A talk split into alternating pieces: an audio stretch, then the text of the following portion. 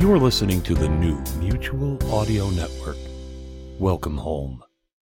The following audio drama is rated PG for parental guidance recommended. This is Comedy Forecast for Friday, August 28th, 2020. What You Leave Behind. The Comedy Forecast Network. Let's dog ear this for now.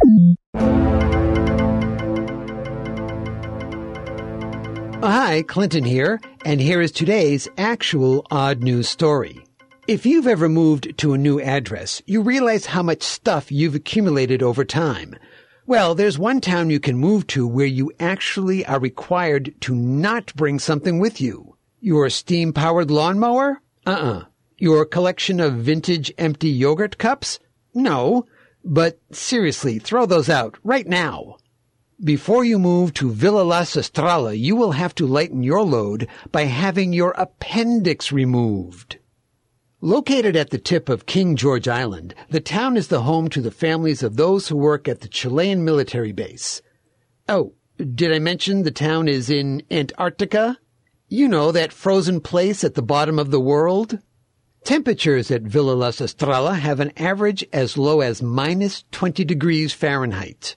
Despite the harsh conditions, this plucky town includes a church, school, library, hostel, gym, internet access, an FM radio station, satellite TV, and even mobile phone service.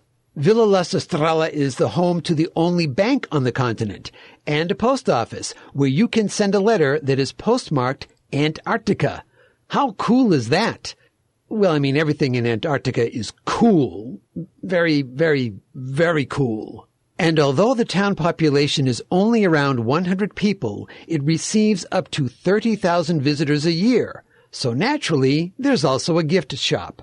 But back to that no appendix rule. Although the town does have a small hospital operated by the Chilean Air Force, the facilities are limited. The nearest major hospital is some 600 miles away across the icy ocean. That's why in 2004, rules were put in place that state that all residents coming to the town, including children, must have their appendixes removed before arrival. Now that part of the story is true. But I also wonder if this happened. Good news, soldier. You're about to have the adventure of a lifetime. You're going to Antarctica. This is your chance to get away from all the distractions of what the civilians call modern day conveniences. Think of it, son. Just you, nature, and temperatures that will freeze your face off in seconds. Sounds like fun. Any questions? How's that? Vaccination shots? For what, son? There's nothing down there but snow and things covered with snow. Leave the snow where it is, and you won't have any problems. But uh, now that you mention it, there is one small medical procedure we have to take care of first. Your appendix. We have to take it out. How's that?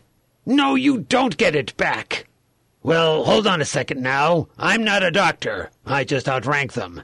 Maybe you can get it back. Look, when they take it out, just hold on to it and figure out some way to keep it cold while you're down there. How's that? Put it outside your barracks. Outstanding, son! I knew we made the right choice when the rest of the base drew your name out of a hat. How's that? How many other names were in the hat? I'd tell you, son. But then I'd have to take out your appendix. That's a little military humor, son. Laugh it up. That's an order. All right. You ship out at 0800 hours tomorrow. How's that? I know it's a bit rushed, but the soldier you're replacing has a spa treatment at Waikiki he doesn't want to be late for. How's that? Any last minute advice? If I were you, son, I'd go out there and find out who put your name into the hat, and then do the classic identity swap to get them shipped off to Hoth instead of you. Dismissed. Okay, maybe that didn't happen.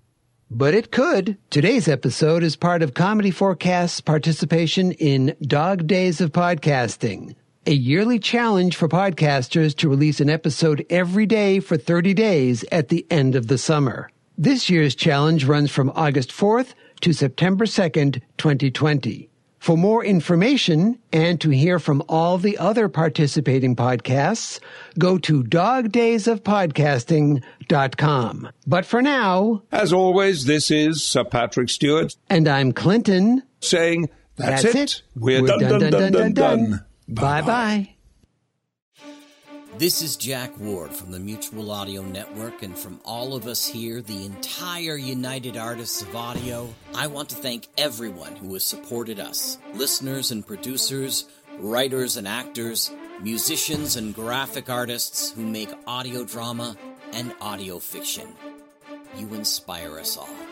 And thanks for making a home here on Mutual, where we listen and imagine together.